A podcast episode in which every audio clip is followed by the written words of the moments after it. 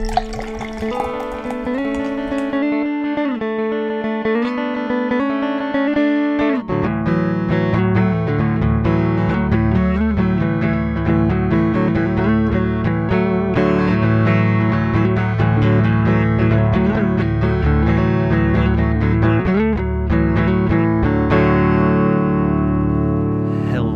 everyone, and welcome back to No Beer Left Behind. I know you're probably trying to figure out "Hey, what's this podcast all about. We haven't heard from them in like a month and a half. This is a beer podcast where we hang out, talk shit, drink some beers, and uh, just have fun, right? Right? Now that we're all level set after four weeks being off. Frank and Austin, how are you, buddy? Okay, first off, has it really been four weeks? I think so. It- This is one of the longest breaks we've taken, or hiatuses. Hiati. Yeah, we should probably start announcing it beforehand. I- we- well, it's. I guess it's not that we we need to announce it more so than you know. Sometimes, as we've said in the past, life gets in the way, and that's exactly what happened here. So, yeah, 26 days since our last upload. Obviously, uh, if you go back and listen to that, you will see Nostra Francus predict that Italy, England, Spain are all finalists uh, favorites after the first game played in the Euros. Now, granted, Spain was probably the most interesting pick of the few, but I think uh, you know, had you watched the Euros, you would probably say, "Who'd you rather be right now?" Because Spain absolutely dominated England's midfield, and if they had a fucking striker, would probably have won the Euros this year. Well, I will say this, Frank. You were definitely right in your prediction of the biggest asshole fans on planet Earth being England. Oh, no doubt. Uh, I, I and, and, and by the way, you can throw that you can throw that prediction out there with such confidence at this point, and other fans are like, "Oh, he's just being a jackass," and you're like, "Nope." Listen, I've been playing, or my teams have been playing against the British for I don't know fucking how long, and every single time, England is the worst fan base on motherfucking earth. It just is the way they never, never cease to amaze. I it, uh, it the during during the the the match, I was like, oh, they're not that bad. They're not that bad. And then immediately following the final whistle, the final fucking penalty taken, I was like, oh yeah, no, Frank was right. Frank was absolutely right. These people are dog shit. They are pieces of just human excrement. I don't understand how they are a first world country. This is fucking nonsense. I thought honestly, I, I had thought my experience with uh, Mexican national fans not good. Not a good taste in the not, not did not leave a good taste in the mouth. They also they also don't have the best. They don't they don't have the best fan base. No. but they're not. it it, it was just strictly from the fact that they had to pause the match for a good 15 minutes while they stopped anti like homo, homophobic slurs being chanted. I was like, okay, not a good look, Mexico. You need to get shit together. And knowing that that chant in particular has gone made its way through uh, Spanish-speaking countries in Europe, I was like, well, maybe they're just trying to piggyback off. Uh, no, doing some research, they're pretty notorious for it. So I was like, ah, Mexico's pretty bad. And then England said, hold my racist cup of milk. Watch this shit. And just, uh, just turned out to be fucking assholes. It really made me, it bummed me out that I was, I'm a, a fan of an English Premier League team. Yeah, it's. I, I wouldn't put it on the English. Pr- well, I guess I mean It, you can't, you can't divide them you apart. can't you can't really separate the two. Here's here's what I'll say is there are far more good English fans than are there are bad. I- he- here's the problem with with sort of England sports in general, right? They're the least humble fan base of any fan base. So they expect, quote unquote, to be in that position every year. Uh, you know, if you go by history alone, it- there there are multiple teams that should expect to be there, multiple more fold than England. Yeah. Okay, so the problem that most people have with England is their supporters and their pundits that control TV and control soccer in general. They talk about their team as though they should be there, and if they're not there, you know they fucked up. It's not. It's never the other team. You know that that might have been better on the day or whatever it might be, right? I tried to So- explain it to Troy the other day as in like we haven't won, you know, England England England supporters like we haven't won in so long because we've chosen not to win for this long. And Yeah. like once we choose to, pff, we can do whatever we want. Like we're that damn good. Yeah, and that's that's how they've always behaved, right? So the, the entire run up any of the Commonwealth nations know this is how they are, right? So during the run up to the Rugby World Cup final in 20 uh, 2019, all we had to hear about is how England's pretty much got this in hand. They just beat England, or, or they just beat New Zealand, and uh, you know, uh, South Africa didn't beat New Zealand, so it means England is going to beat South Africa in the final, and da da da da da da da, all this shit. Well, we get to the final, we slaughter them, um, and even though we slaughtered them, their entire thing was, well, you know, maybe England just wasn't good enough on the day, and Yeah. you know, it's it's never never England just was shit, and is kind of maybe not as good as we thought they were. It's never that. Yeah. So if you're if you're a fan of you know excuses and a fan of underachieving constantly and sort of beating your chest before you want anything, become an England fan. You're going to be very happy there. Uh, if you actually want to win shit and uh, not celebrate beforehand, then maybe just you know stay away from England. It, it's a mess of a fan base. You've got all these sort of convoluted allegiances, and it's fucking weird. Everybody hates you. Everybody except England. Um, I don't know. I don't know that I would waste my time personally, but you know, teach their own. It, it's it's wild, man. Like uh, because you know, watching Premier League, they're literally players from all over the globe playing in Premier League soccer, and you're like, oh, surely they're and the same diehard fans that they have for each of those clubs, all typically, you know, in England. Typically support the national team unless they're Yep. Scottish supporters or Ireland, whatever it is. They're, they're diehards, and you're like, oh, cool. So they're they're fine with Mohamed Salah like celebrating for for Liverpool, Yep. uh, but you know uh, they turn into fucking complete asshole animals when someone who has a different skin color than them fucking is a is an is a person. And Yeah, I mean, for some, for someone, for a country that throws the c word around like it's going out of style, uh, they sure do have a lot of them as fans. yes, absolutely. It makes zero sense to me. It's never made sense to me. Um, it's yeah, it's fun. It's actually funny to see how confident they always are and how bad they always perform in just every level of competition. Uh, you you, I, I mean, shit talking, grade A, grade, Grade A shit shit talk. talkers. Actual results on the field, oh boy, leaves a lot to be desired. I mean, they just, and I'm not making any predictions here, but once again, uh, British and Irish Lions tour South Africa in rugby at the moment. That's a a team made up of Ireland, Scotland, Wales, and English rugby players. Okay, those are four of the top six countries in the world. Yeah, Okay, they make a super team, and then they come play the last world champions.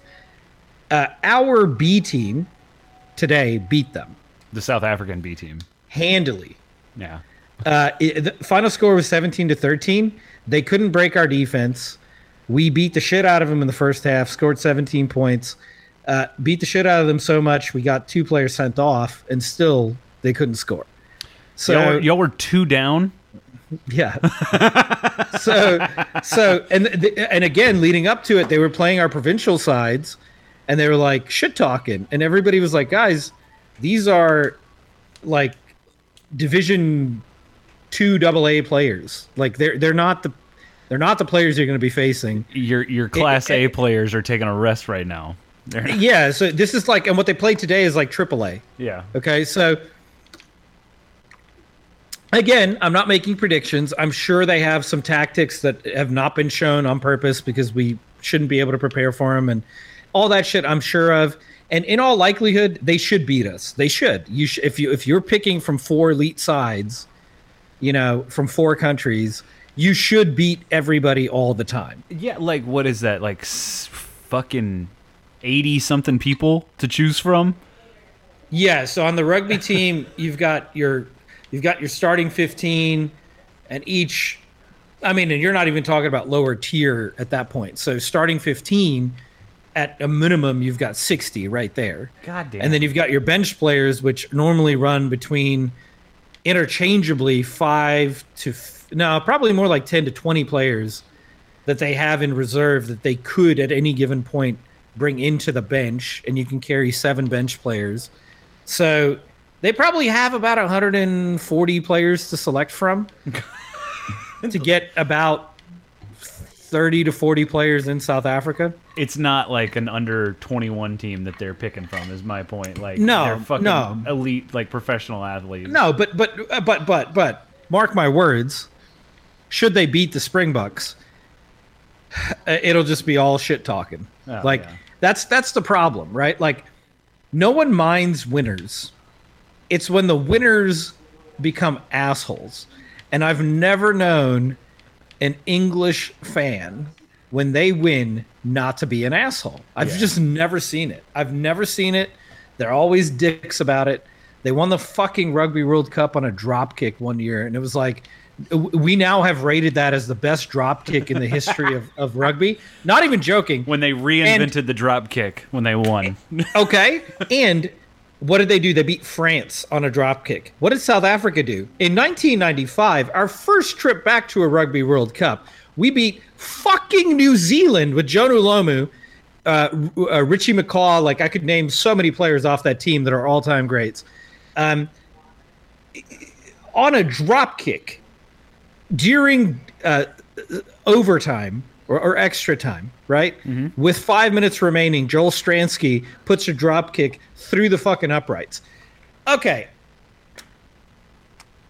Your stupid fucking Wembley Stadium drop kick that beats someone in the 70th minute of a regular fucking final against France of all sides, which granted they're a good rugby team, but fuck do they complain.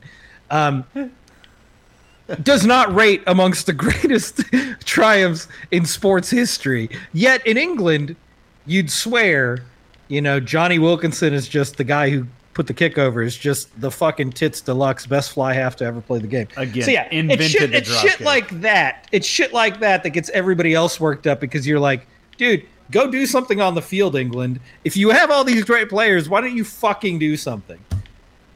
so yeah, watch it. They'll win the World Cup next year. I'll eat my words, but I don't give a shit. That fuck that country's teams and their supporters. I'm sure the country's great. I don't want to spend two minutes in it. Fuck it. I, I just have no interest. I'll go to Ireland. I'll go to Scotland. Those are my people. England, nah, fuck you. they just get i mean they, i feel like they you can tell a lot about a person when you call them a colonizer and they get all butthurt you know right Yeah, and I mean, if you're talking about the supreme colonizers, then Yeah. you know, sort of. Uh, they Yeah, that's that's why I get so weirded out when people uh, celebrate the monarchy. Yeah. Like there are interesting stories there. I get it. Um, there is history that my family was affected by. I'd like to understand it. But the monarchy in and of itself is nothing to be celebrated. It's something to be learned from, and you know it can be entertaining because a bunch of rich assholes not doing shit with their lives. Um, but beyond that, i it, there's so much fucking terror behind them having all that money and all that power. There should be a show sort of showing the opposite side. Like Queen Elizabeth decided this and this and this.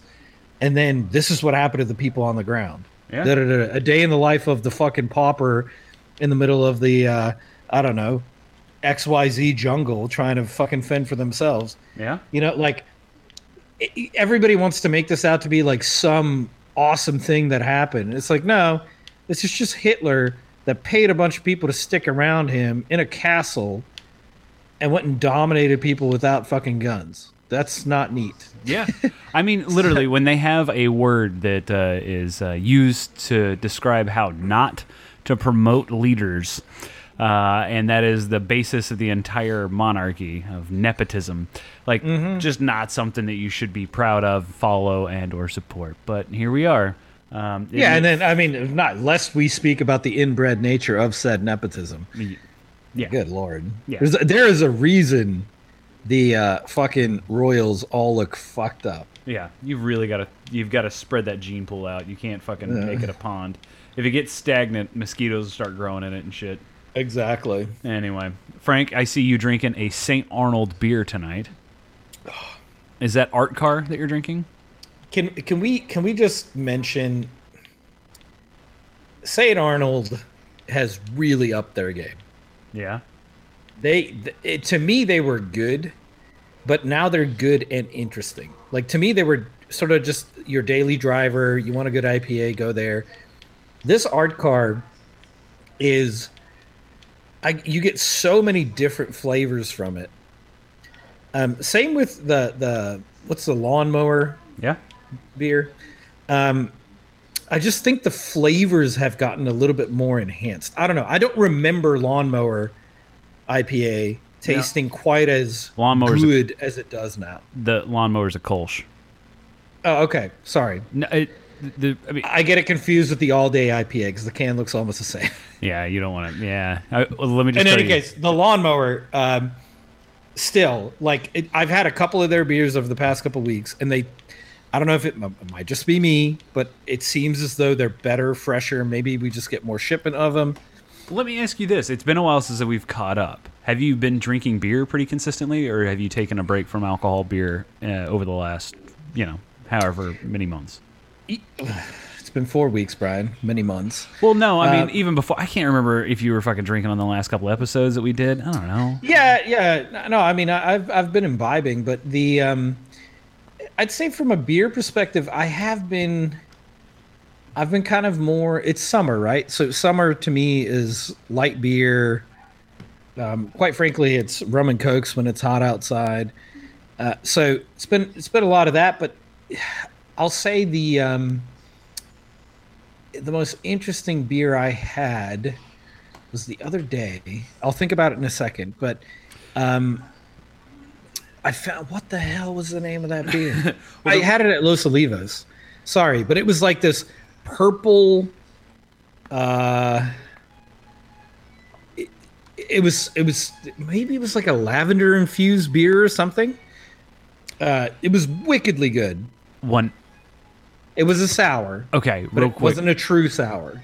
I have to address this. Are you watching like uh, the Great Courses Plus or, or Oh my Downton! Abbey? I'm sorry. Give me a second. No, no, it's all it's- good. I think it's Virgin River. The the wife's watching it at the moment. Uh, okay. Well, I was just wondering if you guys were expanding your uh, education and trying to.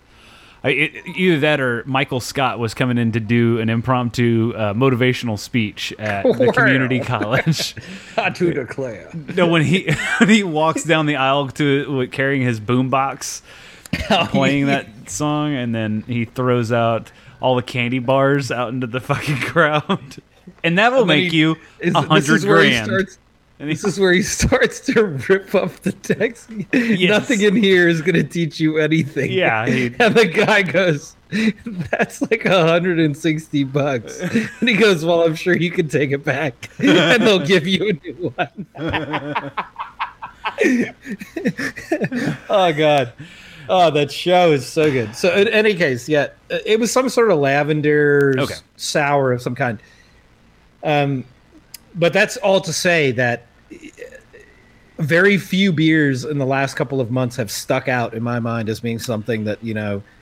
But St. Arnold's, I, I walked past it today and I was like, "Damn, I like that beer." Art Car IPA specifically, I just it's good. such a good beer. So that's one of their newer-ish lineup, uh, like uh, additions to their lineup. I think in the last like five, six years they added it, uh, but it's been really, really good. I know they've changed the formula because when it came out originally, it was it was difficult. I mean, it was like really bitter. Um, but then uh, actually, I had it not too long ago, and I agree. Like it's it's very interesting. And when you compare it to other beers in the St. Arnold lineup that are not as like kind of eh, I don't know. Their lineup, I guess, is uh, I like it. I, I don't know how I like, and if I like it, I feel like beer nerd level status would be how you could describe the St. Arnold lineup. I mean, it- not many people make a Kolsch. One, uh, no one's made a Kolsch in America for the last like you know oh consistently over the last decade and a half. But here we are. Um, and then There are Is it, other- is it because people have replaced Kolsch with blonde? Okay, so you're bringing up something really important, and actually something I was drinking tonight. Um, so yeah, I, I, but Kolsch is one of those like gateway beers. Um, so Mm-hmm. r- uh, the, with the birth, the the rebirth, afterbirth of the like third, fourth, maybe sixth wave of craft beer in this country that happened in like 2010, 2013, uh, that time frame. Blonde was like that. Uh, the the tap room entry uh, gateway beer. Um, and they called it a blonde because you can make it any way you wanted to, put any hops you wanted to in it, and everybody would accept it for what it is, which is a, just a light beer.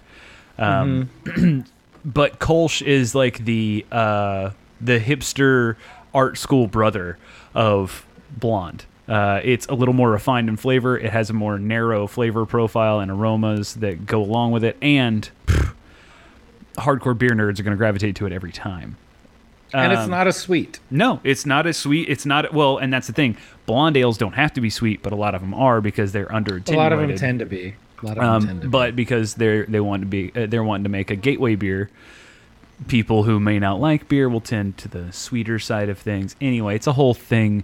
Also, it covers up a lot of mistakes made in fermenting the beer, um, whereas Kolsch or uh, a cream ale, you don't have as many of those. The other thing is, a lot of people are calling cream ales blondes. We'll get into that later. Don't you dare. I- Cream ales are cream ales. They're not blondes. I, I agree, my friend. I agree. But here we are. Uh, and I bring all that. I say all that uh, because tonight I'm actually drinking a blonde ale. Oh, nice. I'm sorry. Oh, f- I, and see, I fucked it up. I fucked myself right here. It's not a blonde ale. It's a golden ale.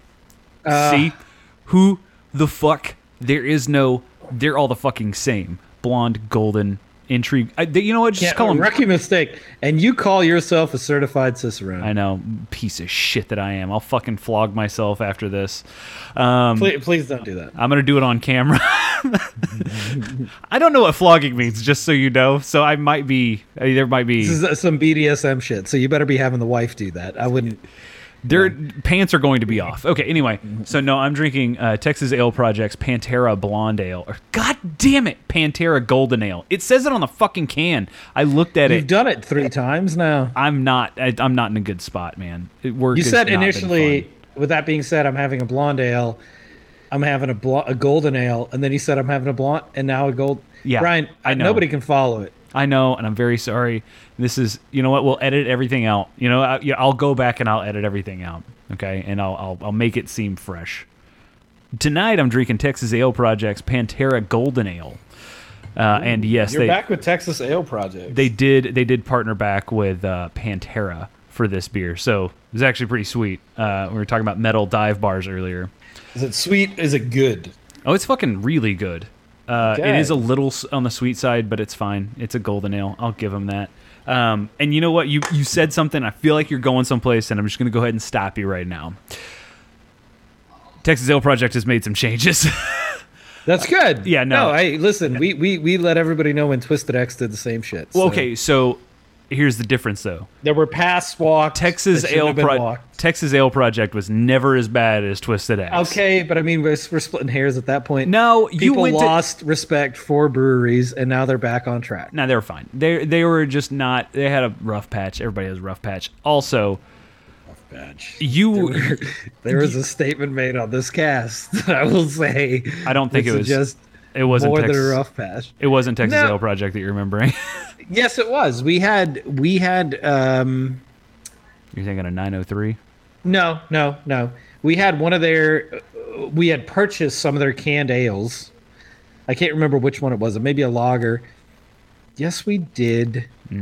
We had tasted them at your house. You said they were out of date, it's because they weren't keeping up with their distribution, etc. That wasn't Texas Ale Project. I promise you. It Wasn't No. Okay. Um, but- I will say Texas Ale Project. I did not like some of their like new versions of beers that they put out, but it wasn't like a bad beer. It was They just didn't a- have jalapeno in them. They did not have jalapeno. I don't know what they were thinking, honestly. It's make make a serrano pepper uh, infused something or another. Yeah, they're like, hey, Twisted X is doing great down at Dripping Springs. You know what we should do? Fuck this beer up. That's what we Oh. Actually, should do. we should probably hit up Drew Estate and ask him for that uh, jalapeno infused, or no, fuck it, habanero infused Connecticut leaf wrapper. Uh, You know cigar what? that they should be putting out here pretty soon. Really make it a fucking hellhole to smoke. Okay, so here's. yeah, can you actually? you imagine dr- that? Can You're you? just sitting there like, oh my god, what the the draw's so g- good. Can you just dry out this pepper and just put shove it full, dude? Okay, you know, follow me. No, no, here's no, my I'm here's my marketing you pitch. Soak, you soak you soak the cigar leaf In in, jalapeno juice. oil. Oil. No, here, follow me. This. Dry I- it out then. I got a new mark. Got a new marketing pitch. You ready? Sit down. You want a good smoke, right? Everybody wants a good smoke. Everybody likes hot apps. Everybody likes hot apps, right? Tell me this: Especially who wouldn't from Applebee's. who wouldn't go for Chili's. jalapeno poppers, but instead of cheese in the middle, tobacco, and you light that shit up, and you just smoke a, you're just smoking a jalapeno. You know what I mean? Everybody loves that, right? You don't. You're not No. following. I'm, I'm getting no good looks. No. Uh, so uh, transitioning back off of this weird ass tangent wagon that we're on. The tangent made sense until you brought out hot apps and jalapeno poppers. Yeah, hell yeah, man. You got jalapeno poppers, but instead of cheese, tobacco. Brian, my statement What? was What? Cigar wrapper infused habanero And what I'm saying is the jalapeno is the cigar wrapper. Yeah, no, but I mean, not yeah. Okay, so Yeah. There's, Planet, there's Planet Possible, and then mm-hmm. there's Planet What? What the fuck? Yeah. that's that's what the fuck. On It's what the kids are doing. It's what the kids are doing On these Planet days. Possible, could you imagine selling like a ten thousand Scoville unit Yeah. cigar wrapper Yeah. that someone has to Hey, listen, through? the death chip, okay? The what the fucking coffin boxed like product that you that has one fucking potato chip in it that is like made of Uh-huh. Sells like Cal- crazy. I yeah. bet the cigar would go nuts. it would just bonkers. I guarantee you, we should hit up. We should hit up Drew Estates. Let them know we need a habanero infused cigar wrapper cigar, Yeah. and you need to sell that shit because whoever smokes it gets like a box of their favorite Drew Estate cigars. Yeah, but see, here's the deal: you can only smoke it if you're fucking armed to the tits with weaponry at your own house when you smoke it, like all the cool kids are on social I media. bet now if you're smart, if you're smart, you probably put a little tight wrap around that. Maybe maybe cut a condom and just put that right around Put a it. condom. If you're smoke, hey, listen. If you're hardcore enough to be smoking habanero dip cigars, you you're raw dogging it, bro. You're not fucking using condoms. You've not used a know, I'm condom since already thinking about a strategy No. for my own wicked you, invention here. you, you haven't used a condom since seventh grade when you fucked your best friend's mom. You know what I mean? You're fucking you're going in hard on this Seventh thing. grade. Okay, so best friend's mom should be in jail. Okay, fair yeah, enough. Yeah, That goddamn right. But you know what? Dick was so big, couldn't tell. You know what I mean? Ooh, yeah. Oh, that's God. that's how hardcore this shit is. Oh God. Anyway, yeah. Oh God. Talking about kid Well, We are not really. promoting uh, kitty sex here, people. My word. anyway, transitioning from that right into um, what I'm drinking now. I, really, my second beer of the evening. So, no reason for this discussion to have taken such drastic turns, but here we are. Uh, I am drinking Top Shelf. It is a it's a beer from Peticolas Brewing. It is inspired by the margarita. And I'm going to be honest, I do not know what to expect with this beer. uh, my neighbor Shannon, who uh, wants to start the Frank Fan Club, uh, North Texas branch, gave me this beer. Um, he actually I, told I- I do approve. If you want to register that domain, please just let me know uh, Yeah, when our he- first meetup is. You know what's even better? He actually gave me this beer to pass on to Frank, but uh, oh, it didn't make it down there. It didn't make it. I'm sorry. I'm sure if he listens to this tomorrow, he will find another one, and then that one better make it down. nah. Uh, now the expectation has been set. Last one. I cannot. You bastard. I mean, you know, you got to do what you got to do. Hmm. I mean, I'm, he, I've I've been cellaring beers for us to try I'm, next I'm weekend. testing it for you. Okay, I didn't want you to get a bad beer, and that's what the real concern was. I'm gonna be honest. None of that's true, by the way. Not, absolutely none of that's true. He, he gave it to me on the Fourth of July, told me to drink up and have a good Fourth, and I was Yeah, like, I'm sure. what? I'm sure. I'm sure you're you're one to back out here. Nah, I've never backed down. no, if I really stole it from you, I would tell you. Um, I'm gonna be honest. This tastes like a house margarita. Excuse me. Sorry. no worries. I it's straight up like a house margarita. And when I say house margarita, I mean like it's not uh it's not like I, I don't I don't know how to describe this.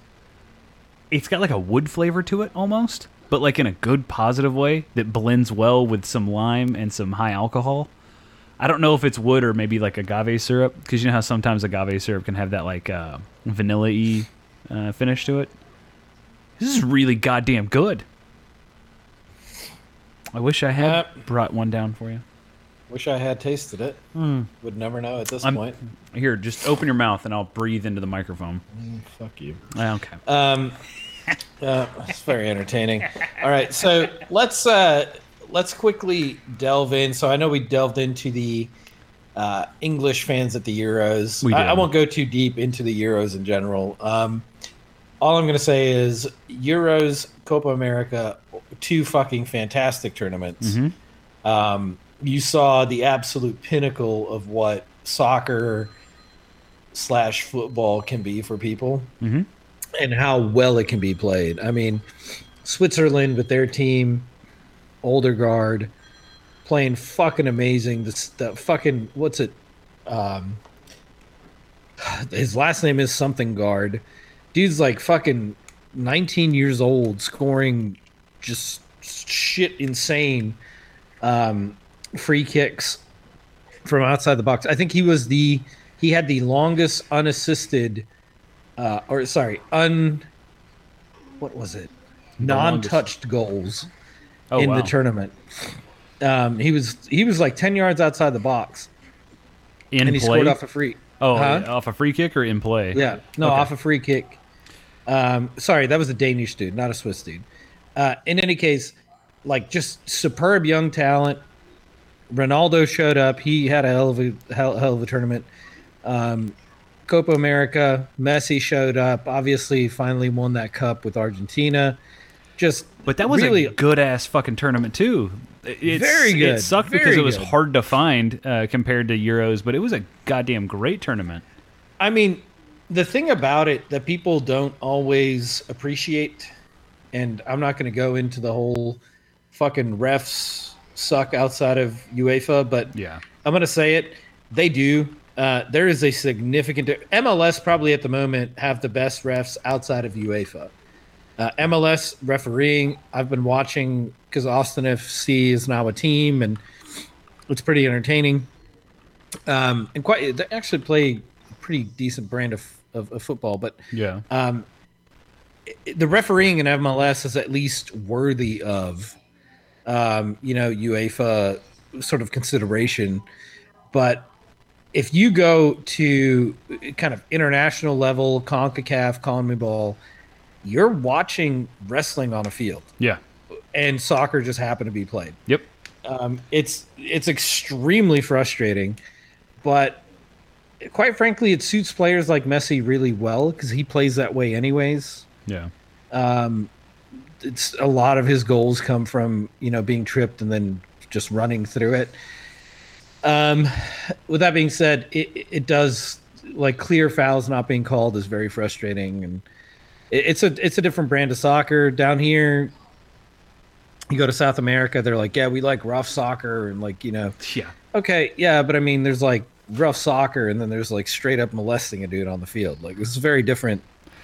Well, I mean, did you watch the Euro final? Mm-hmm. Uh, d- the way that a ref started calling the game, I was like, okay, this is cool. And then he uh, stayed very consistent in calling the game that way, and it got very uncool very quick. Because Yep. there in the last probably quarter, uh, the last fifteen minutes of the of regulation, it was fucking, it was rough. It was rough to watch because people were getting tripped off ball, on ball, didn't fucking matter. In front of the ref, outside, you know, it, it didn't matter. It was, it was like watching, uh, like Lima, uh, was it Liga MX, uh, the Mexican league? Uh, some some of those fucking matches that you watch, you're just like, what the shit is happening down here? Yeah, it's essentially like it's it's no longer soccer. Like that's the part that pisses me off, right? Like it's no longer about the best team with the best players against the other best team with the best players. It becomes so what pissed me off in England's entire run was British fans and Premier League heads in general would be like, "Well, we don't dive, we don't dive." There's so many dives. It's fucking ridiculous. Okay, and and everybody else has known that. It's just like if you want to get diving out of soccer, give people red cards for diving and make it reviewable by VAR, and you'll see how quickly it eliminates itself. Um, the player knows when they're diving. This isn't like a new thing. So for for British and uh, English fans specifically, they would always shit on Spain like, ah, the Spanish players dive all over the pitch. If you look at Harry Kane and Raheem Sterling specifically, Yeah. in that final, you would be hard pressed to find a single game that Spain has played in the last 10 years and find more dives by any players combined than those two did in the finals. In the box, outside of the box, in fucking midfield, they were playing defense and diving. Like, I mean, just pathetic. They were taking And- charges in the box, man. It was Yeah. I'm just, I, I, I'm like, f- for a fan base that is so, like, it's coming home. We're the originators of the game. Da, da, da. They're not. Wales is, but it's okay. Let's not even talk about that. Um, in any case, like, if you if if you want to be this fucking high and mighty about the game, uh, maybe like don't proclaim yourselves as non-divers when it's been clear for a long time that you know it's a problem in the sport and it's a general problem and all you're trying to do is be racist assholes about it Yep. uh, which is what they always do. So yeah projection english fans fucking greatest uh, greatest weapon. They just project Well, um, I mean, the entire time here's the deal. England. not to bring it back to england no, you kind of did that, but England wouldn't have been in the finals if it hadn't been for a dive or theatrics. Yeah. We'll say because that's how they fucking secured their victory in the semis. So yep I, I, I didn't get a chance to watch it, um, but I w- went back and watched the replay, and I'm like, dude, we're really splitting hairs on whether he the was it not Rashford uh, Sterling. Yeah Wasn't raheem it? sterling yeah Yeah, whether he was clipped inside the box. I'm like, listen, it's if it's that close, like whatever. Just d- d- uh, when when you were talking about what Messi does, like Messi runs through shit like that because he has the dexterity and fucking balance and ball control to make a play through contact. Like that's not a that's that's just fucking testament to quality of a player and like skill that he possesses. While yes, theatrics are a skill, it's not one that's very fucking helpful in the middle of the field. No, and I mean, I, I, seeing seeing both tournaments as side by side as they were played this year, you are going to be well. Okay, if you come to me and you want to make an argument that Messi isn't the greatest player we've ever seen, um, I I don't know what to tell you. You're never going to convince me he's not. Um, if you've never seen the man play a- series of, of games in a row, I don't think you'd fully understand how good the man is. Um, I watch almost every game of the Euros. I'll put it on like I, I would turn it on at eleven thirty, do my calls, watch it on and off. Uh, you know, two thirty game was perfect. Calls were getting done. I could turn the volume on, do my work. Um, because I'm still working from home, which is obviously a benefit. But um, like that, that was my schedule for the Euros, and then uh, uh, Copa America. I'd watch the big teams play when they played at night. So, like perfect schedule. You could watch Yeah. these things side by side. I could not tell you the amount of possessions uh, or just whole games Neymar took off. Um, I cannot tell you what Mbappe did for 90% of his playing time uh, during the Euros. I cannot tell you what uh, uh, Harry Kane did for 90% of his time. You know, like the list goes on. Um, but I can tell you Messi never took any time off. So if you go look at the stats comparing Messi during Copa America to the entire Europe or uh, uh, Euro uh, Championship, Messi in every category that they track assists, through balls, uh, goals, whatever they end up putting the leader for the Euros, and then the leader for uh, Copa America is just Messi yeah. and it's Messi by twofold in some cases of the of the equivalent Euro player. Now you're going to come back as a as a Euro or UEFA person. You might come back and say, you know, well that's against uh, uh, uh, you know UEFA competition, Germany, Netherlands, Belgium, whatever. Yeah, but South America is Chile, it's Argentina, it's Brazil. You know, like I there's will say plenty that- I will of competition they- in, in South America. They also had a tougher climate to play in. Mm-hmm. Um, also, and and when you're just allowed to be just accosted on the field, it's ta- more physically taxing for sure. yes, I'm, I'm not I'm not so sure you can make any of those arguments, um, and and account for the delta because Messi is just dominating, and he's fucking 34 years old. Like, come on now. yeah. Um, you, stupid. You know what's wild? Um, keep keeping on sock talk, as I like to call it. This is what we're gonna brand this is sock talk, soccer talk. Um, fucking. Uh, you, you saw Christian Pulisic pulled out of the Concacaf Concacaf Gold Cup. the Gold right? Cup, yeah. Um, so he went back to England. He's already back. They're starting there. He's he's starting training Your preseason starts in like two weeks, doesn't it? Technically, their first game, uh, Chelsea's first like preseason match is this weekend. Oh, but that's probably it's like team, it's right? it's closed closed practice, and there's only I think 22 players available Yeah. to to play. But uh, so yeah, uh, Christian Pulisic went back. You know who didn't go back? Uh, Mason Mount. Um, he has been playing non fucking stop for 11 months. He's been playing soccer. And if you ask, oh, how did he do? He played the entire fucking final match, up to and including, uh, he played all 90 minutes of regulation and like 12 of the first 15 minutes of extra time. And Yeah. if you know the way that Mason Mount plays, he fucking he covers the entire pitch, like box to box. He's fucking involved in all this shit. So someone someone did the math and was like, "Listen, Mason Mount has played like, and this is like an English sports reporter.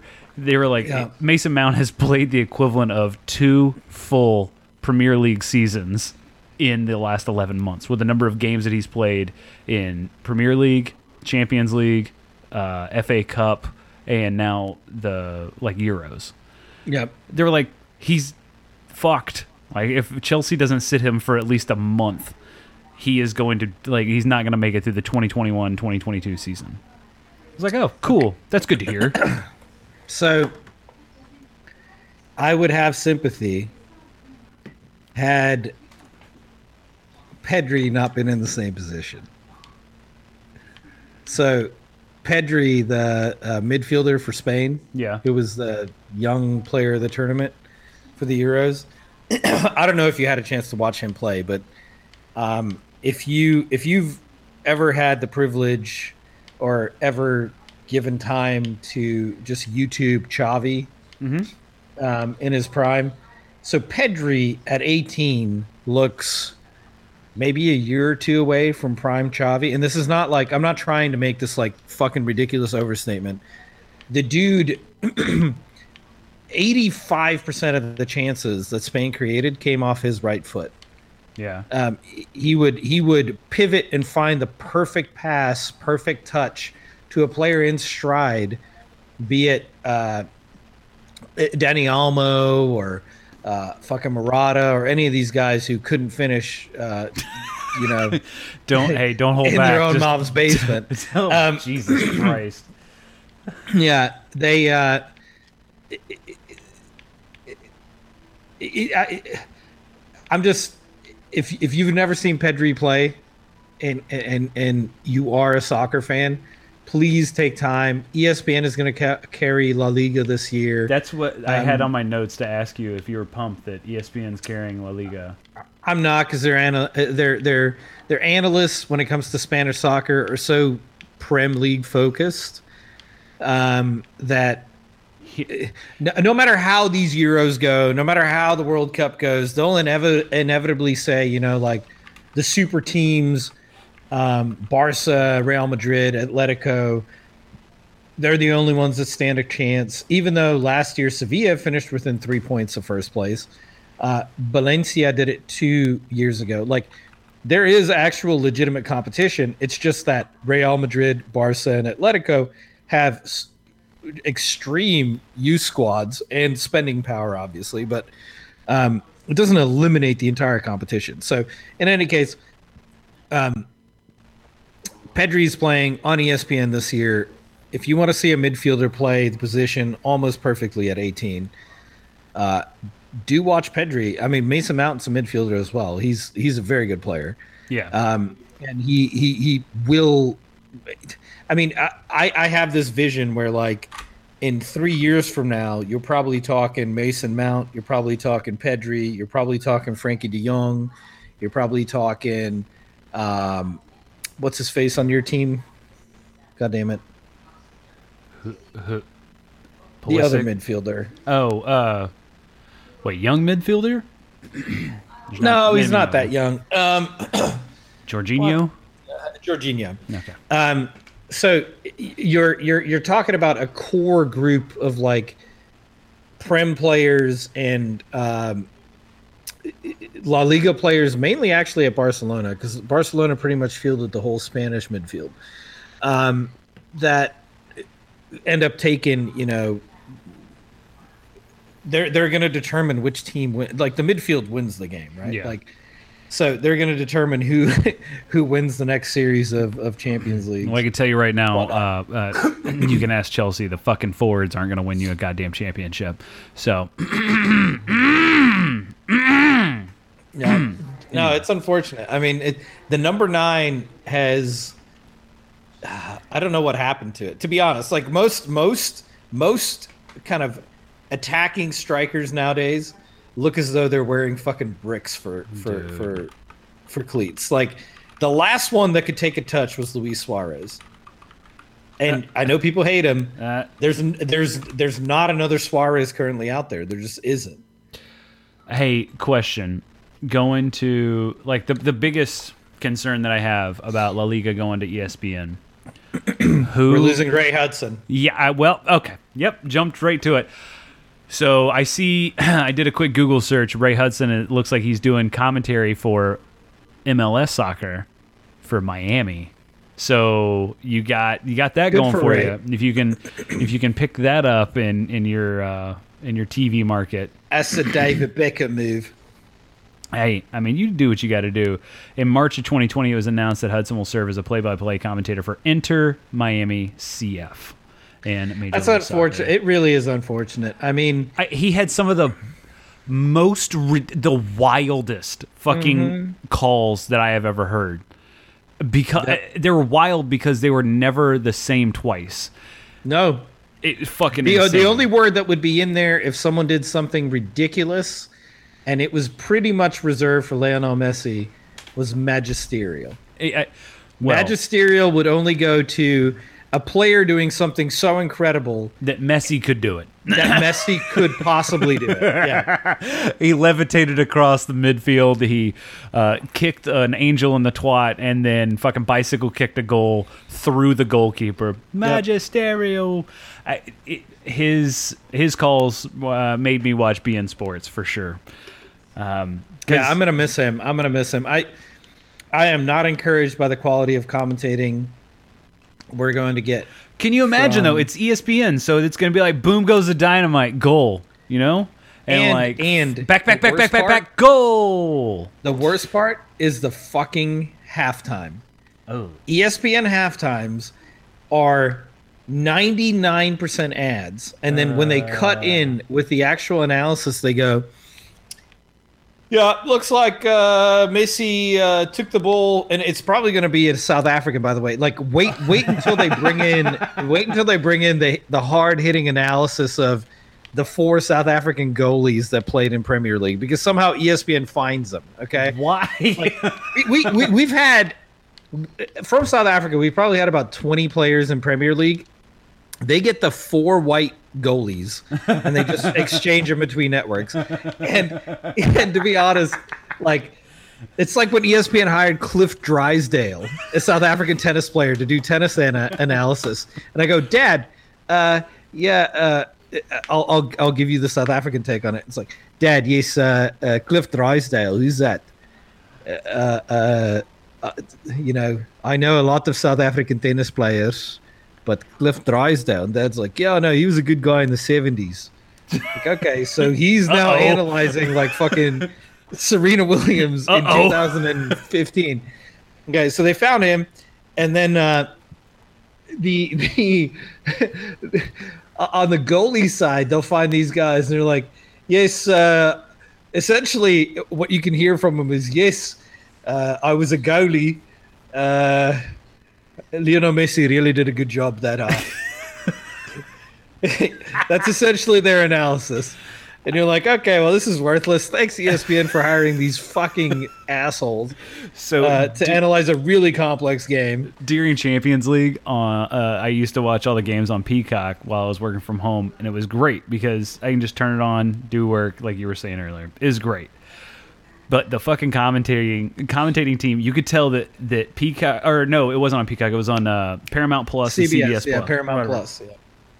God, why all these different? I don't fucking know. names? I don't give know. a shit about your studio. Just call fucking CBS, you fuck. So you could tell that they were uh, either fairly new to sports or their sports department very thin. Because at one point they had a player who retired like two years ago from Inter Milan, and he was doing fucking coverage of something. Dude, they still do. I- the I- black, the black dude that does the analysis on NBC.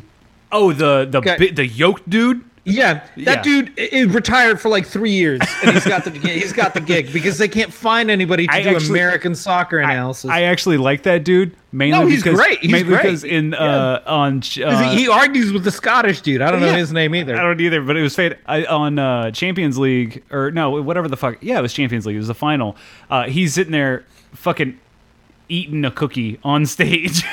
yeah, he played like- for Manchester City. yeah. Oh yeah, that's he was right. real pissed that they didn't fucking uh, win, and he, he didn't even show up for halftime.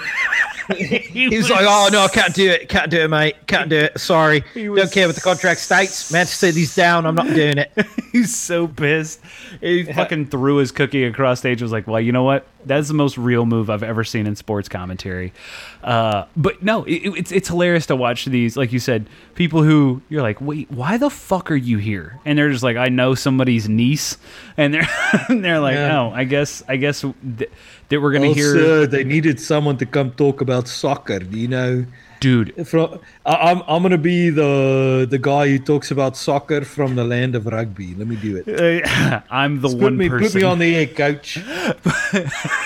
this dude from Inter Milan couldn't the Italian version of that. He's just literally he's in a giant fur coat looking just dressed to the fucking 12s. This is how nice this man was dressed.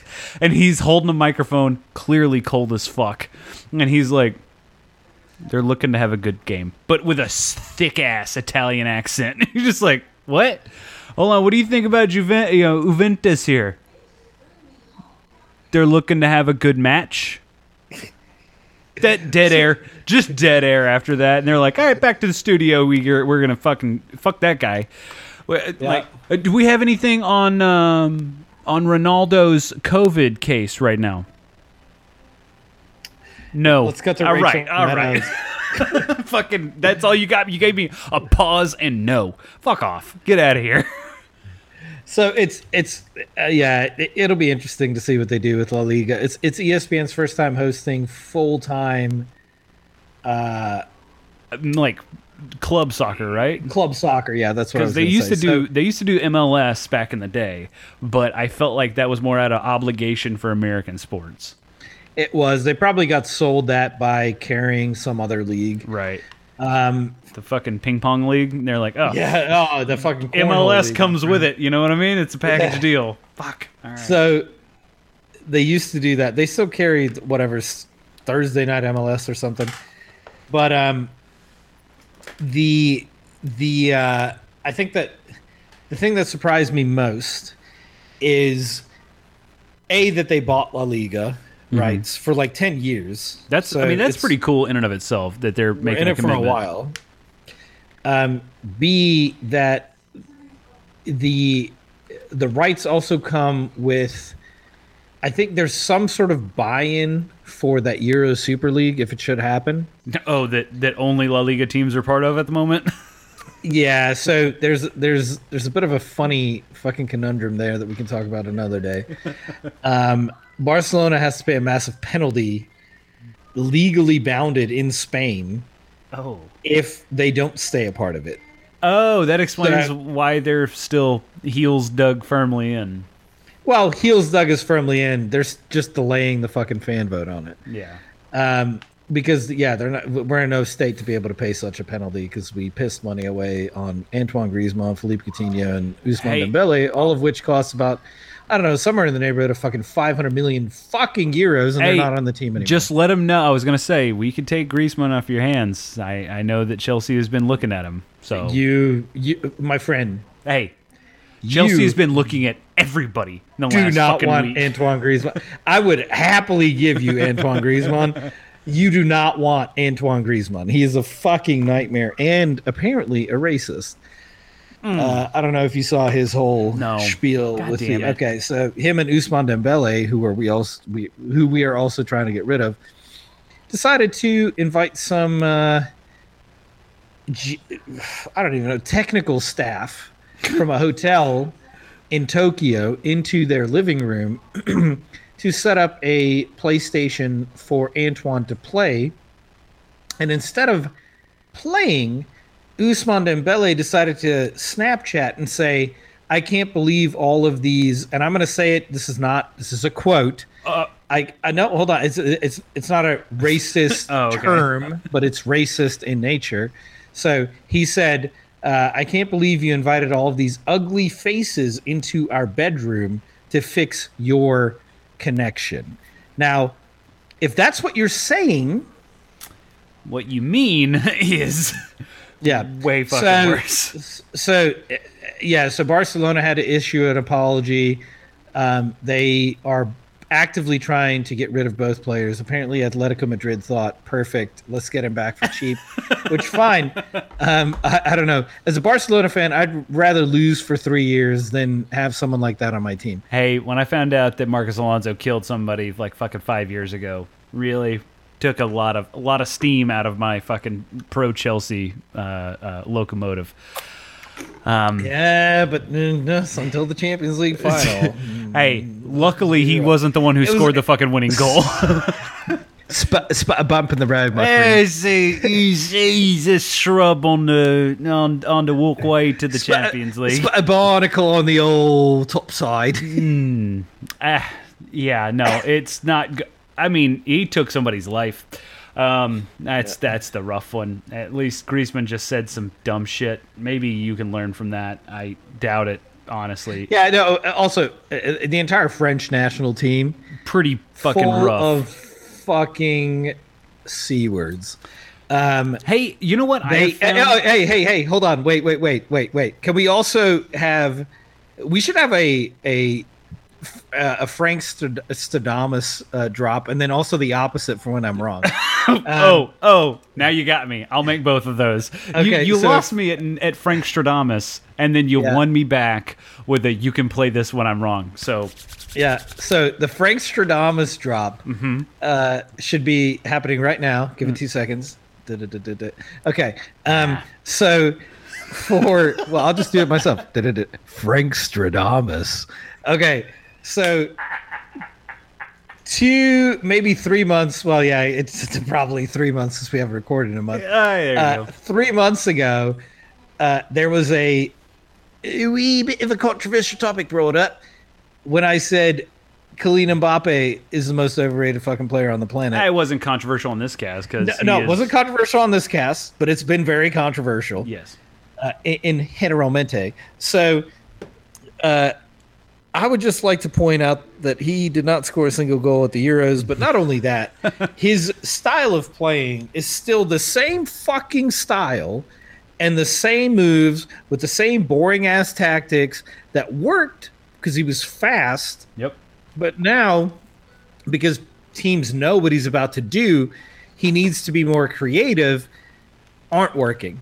It's almost like And somebody it's called almost that like- exact same thing out uh, uh, last quarter uh, Yeah. on this podcast. It's weird how that works. I will give you credit for that. and and it's funny because now all of a sudden people are like lay off Kylian Mbappe. Da, da, da. Okay, we can lay off, but you lay off calling him the fucking next coming of anything, because the man is currently wasting his developmental years playing in a league that's not challenging, where they have not been able to stop his tactics. Then he gets to the world stage and he's like, "Oh, let me do this," um, and he gets shut down. And then, you know, there's there's a lot of people who will point to the fact that in in in last year's Champions League against Barcelona, he scored three goals, and in the in the head to head he scored four. Uh, I'll point to you that the back row of Barcelona was completely decimated. They had Piqué and Lenglet and nobody else, and Piqué was old as fuck, coming back off an ACL surgery. That then um, that was his first game back, which for whatever fucking reason Koeman decided to put him in. So I don't really know that you can put that as the benchmark, but fine if you just want to put the name against the player and tell everybody that he scored four goals against Barca and justify no goals in the Euros, you can do that. Um, I'm just saying, Kylian Mbappe looks like the same player he was three years ago, heading into next year's World Cup. He's not changed anything. He's not advanced in his game. He's not learning. Um, unless this dude finds a club in a league that's pushing him in the next two years, he's just going to be the same play. He's he's going to be the the what could have been instead of the you know oh he's playing in Spain, he's playing in England. Like Yeah. that's his option. He needs to go to Real Madrid. He's not going to go to Barca because we don't pay running strikers. Um, he needs to go to Real Madrid or he needs to go somewhere in fucking Prem. And if he doesn't do that, he will never be the player he could be. What's bad is he'll end up in some in uh, like one of the middling Premier League teams, and he'll be the fucking highest draw that they'll ever have. And he'll get his fucking payday, but never actually live up to any of the hype. Like he'll end up with like a goddamn like Aston Villa will blow their entire. No, I mean, what, what if he goes to Tottenham Hotspurs, right? Like he can go to Tottenham. I, They can especially pay a good transfer fee. Especially got- with Harry Kane trying to leave. Yeah, absolutely. They've got big owners. Maybe maybe they try to draw him. I, now, granted, the likelihood is he goes to Real Madrid.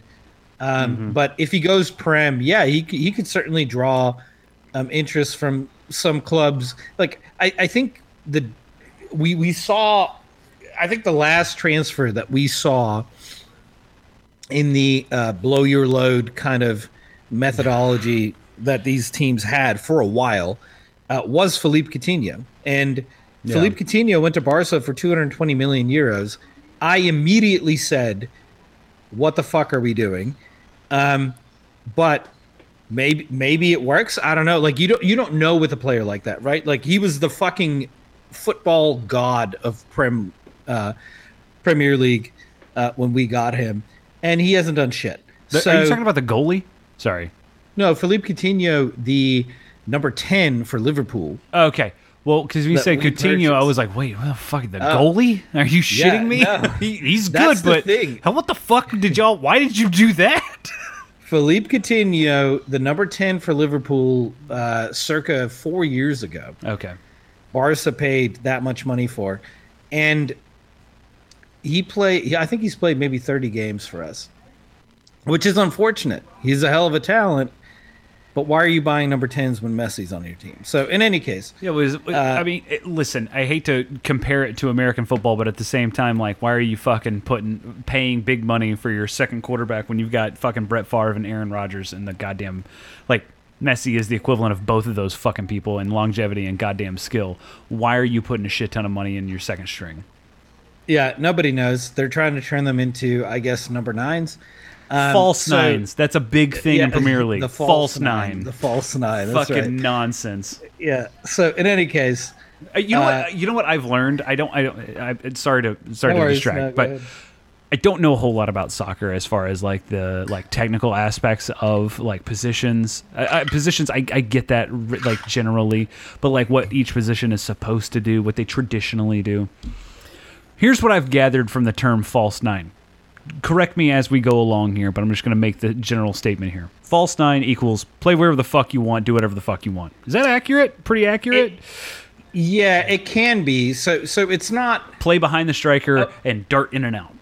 Yes. So so okay. So so if if you think about the formation like you do uh, in in American football, right? In in soccer, you're essentially forming an oval that expands and contracts at all times, based on okay, where the ball's across at. the field, Yeah. based on where the ball's at. So as you're expanding and contracting, you've got some players on the wings that can move further up or further back, Right. right? Those are your most versatile players. So those are your Jordi Albas. Um, quite frankly, Thiago Silva plays that position sometimes, Mhm. right? These are people that track back and, and can get back in defense quickly enough, and then uh, uh, get get on the offensive end to do crosses and sometimes even be in the box. Okay, those are your versatile wingers.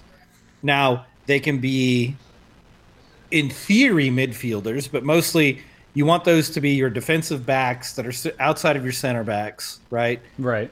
So your right back and left back, those players can track up and down the field.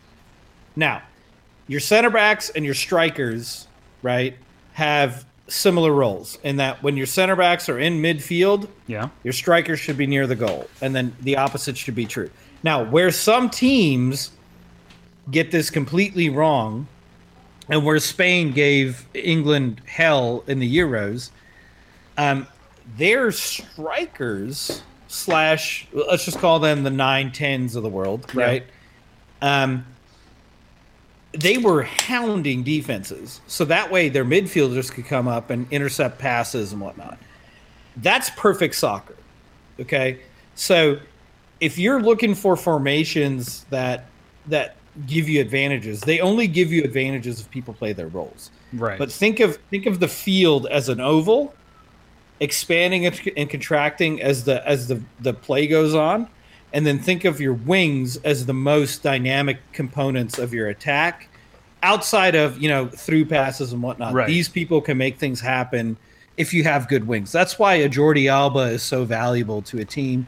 Um, if he doesn't fuck up, but if he fucks up, it can be very detrimental to your team as well. I mean, one of the one of my favorite players on Chelsea's squad is Reece James because of that. A great player. He's fan player. fucking tastic, and honestly, And he, under, he, had a good, he had a good Euro too. well, he was underutilized in the semis and the finals, and I think a lot of that had to do with his age and the his competition on the team.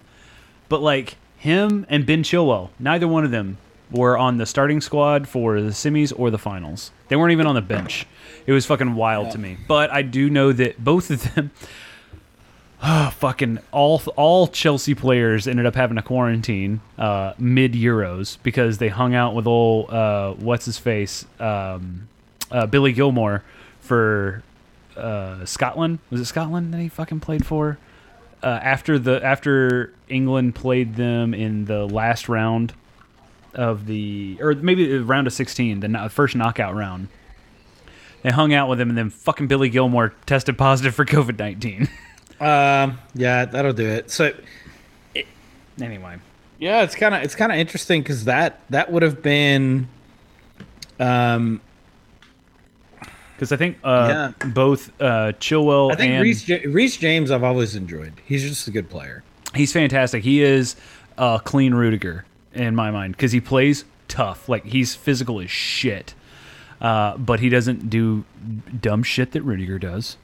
Uh, and he's also got the crossing skills of Hakim Ziyech, which is fucking wild. Like literally dropping dropping darts in the middle of the box from way outside is the way Yeah. both of them play. Hakim and, and Reece. Fucking awesome. Love that shit. I can't wait for the start of Premier League. I don't know if you can tell this, Frank, but I'm I'm goddamn pumped. Uh, for obvious reasons, uh, but also the fact that I think we could do without signing a new striker this year and be just fine. Uh, even though we lost Olivier Giroud, which does bum me out. I, I've tried to style my hair after him this year, and uh, really bumming me out that he's no longer on the team. I think okay. I think it'll be interesting because there is a center back that is no longer on Man City that I do think could pose some problems for them. Uh, it goes by the name of Eric Garcia. Yeah. And I know when he left, people were like, yeah, but he wasn't really playing. Yeah, he was hurt. Yeah. But um, Eric Garcia was for Man City kind of the perfect plug and play player, Mm-hmm. which is what Barca signed him as. It's like he's he's going to start during La Liga games, and then we'll start, you know, someone else during Champions League. Yeah. I- I think it's going to be very interesting to see how they replace a player of his like. It's, I, I mean, his his game at Euro was phenomenal. I Eric think- Garcia was now he wasn't Laporte, which I don't know if you saw. Juan Laporte, that dude has Gerard Piqué written all over him. Right. Like go slide tackling in the box and just knows No. he's going to get the fucking ball just No doesn't give a shit. I mean, I love, I love that. He, Yeah. He's he's got such confidence. Uh, young player too. So yeah, look Confidence out for Laporte. He's a hell of a player. We're not and talking. skill. We're not talking Kyle Walker confidence because No. that motherfucker. Wait, hold on. Okay, I fucking hate him. It's so bad. I, I hate him because of his attitude. I- I was gonna As say- as a player, you know what? You could tell a lot of shit. everything I don't like about him came from Champions League final and him throwing in like out balls in the last five minutes of stoppage time. Okay, but if if you if you don't like him, then there's no way, no way that you're uh, what's that fucking piece of shit defender you guys Rudiger. own? Yeah, Rudiger. Rudiger. Yeah, no, I don't. Yeah. I don't. I don't. Here's the deal. Rudiger is a perfect You're just example. glad he's on your team. Yes. Here's the deal. I'm glad that Rudiger is not on the other team. That's why I like Rudiger. Also, That dude is a total. up piece of until shit. up until the Champions League final, he had not done anything blatantly. He had done. He had played dirty, which I'm not against playing dirty in any sport. If you can fucking get away with some shit, do it. Like I've dropped elbows on people's throats in fucking football games. I got no problems with it. I didn't get caught. No big deal. Here's yeah, the I thing. called I called someone's uh, mom a pussy on Yeah. the field to get the ball away, and the guy went what? And I took the ball. took the ball. ran. Yeah, I've made fun of someone's mom, and they were in a wheelchair, and I was like, I doubled down. I get it. Like shit happens out on the field in competition. However, no one, that's not what Rudiger does. no one gets hurt up until someone gets hurt, and at that point, it's fucking shitty. However, I will say this, just between us, us girls here, I'm very glad he's on our team and not playing for another Premier League team because he would be a real pain in the ass to get through because he p- fucking plays dirty. Anyway, But he he he, he uh, uh, okay. I'll give you a for credit. They are telling refs to watch for him more. Yeah, which if that's the he- case, he- like do it. Call him out on this shit, and then he'll have to change his style of play. He's he did in the Euros. He was not as effective with that dirty ass fucking shit. I yeah, I was gonna say look at fucking Germany's goddamn goal goal record because they got they were Swiss cheese back there. Yeah. So uh, I'll just I I- yeah I'll still say that player is He's trash. no he's he, he, he bends the rules. I, so the style. The hatred that I have for him is similar to the hatred that I have for Sergio Ramos. Okay. Sergio Ramos is another player that could just be, or, or no, actually, let's back it up. Sergio Ramos had skill. Yeah, I was gonna say Um, Sergio Ramos is good. Yeah, let's say Pepe. Okay. The name Pepe comes to mind. So, Pepe, Portuguese defender, dirty as fuck, talked shit the whole game. Um, wasn't really effective at doing anything but shit housing. Uh, every every single time the ball chaos. across, yeah, just chaos, just constant chaos. Uh, he still plays, but he's no longer. He plays for, I think he might play for Porto or something. He, he's back in Portugal playing, but um, he is the modern day Pepe. Uh, Yeah. So uh, be very red, ready. Rudiger, when Pepe was on Real Madrid, there was not a more hated defensive player. Rudiger is quickly become. I mean, he's my most absolute detested uh, defender. Period. Uh, in world soccer at the moment, he the, the dude is a dirty fucking player. He does not. Uh, he he he's one of those guys who goes out there. Maybe some shit talking takes place, and then he goes, "Fuck it, I'm just gonna hurt you." Yep. Um, and he doesn't care. yeah. And He's the Joe I- I Pesci just- from fucking Casino. yeah, I'm a fucking idiot. I don't care if I exactly. go to jail. Fucking kneecap you. Yep. So he he uh yeah he, he I don't have a lot of respect for him. I understand what his game is. Uh, it is good. He's on your team. I, like obviously that it makes Mm. things better, but It makes things Fucking A. I mean- digestible.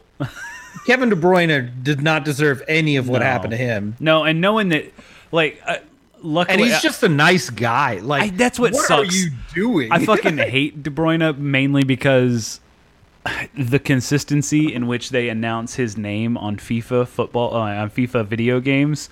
It's De Bruyne every time. Doesn't matter which announcer you have calling your game. It's De Bruyne, and it's the same De Bruyne every single time. That's what's most annoying, and because just he's hired one person to do it. well, no, no. Everyone just pronounces it the exact same way, and regardless of what, and he's also really good, so his name always comes up. So you have to turn the fucking commentary off, and then when you see him in real life, you're like, this piece of fucking shit. It's a whole thing. I had a discussion with my coworker about it.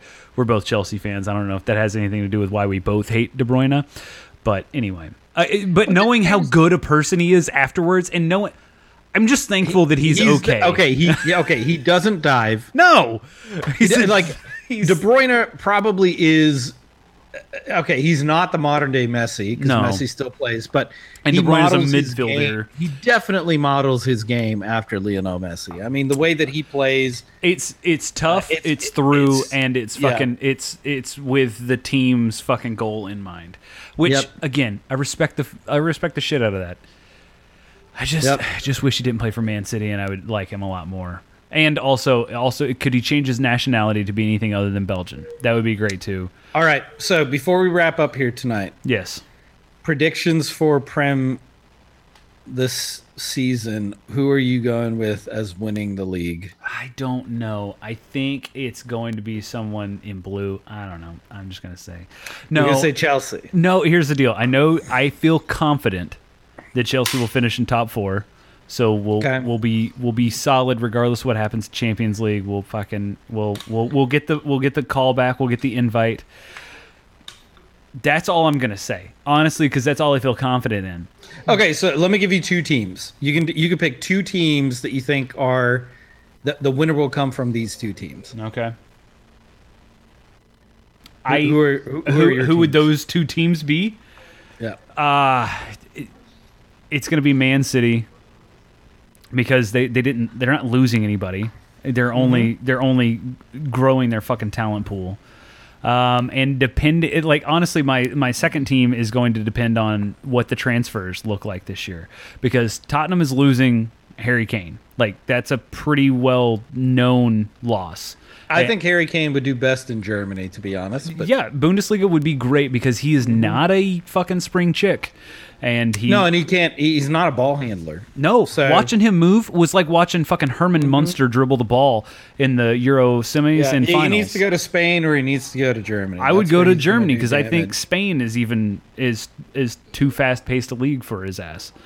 Um, But uh, so Tottenham would be like Tottenham is the other like top team, but it, it depends on how their transfers uh, close out this year. It's dependent on whether they're in the top top tier or not. Uh, Okay. Beyond that, like what scares me is the buying power of Manchester United in the transfer like during this transfer window. And So let me let me hold on. Let me give you my teams okay, before you move on. Okay.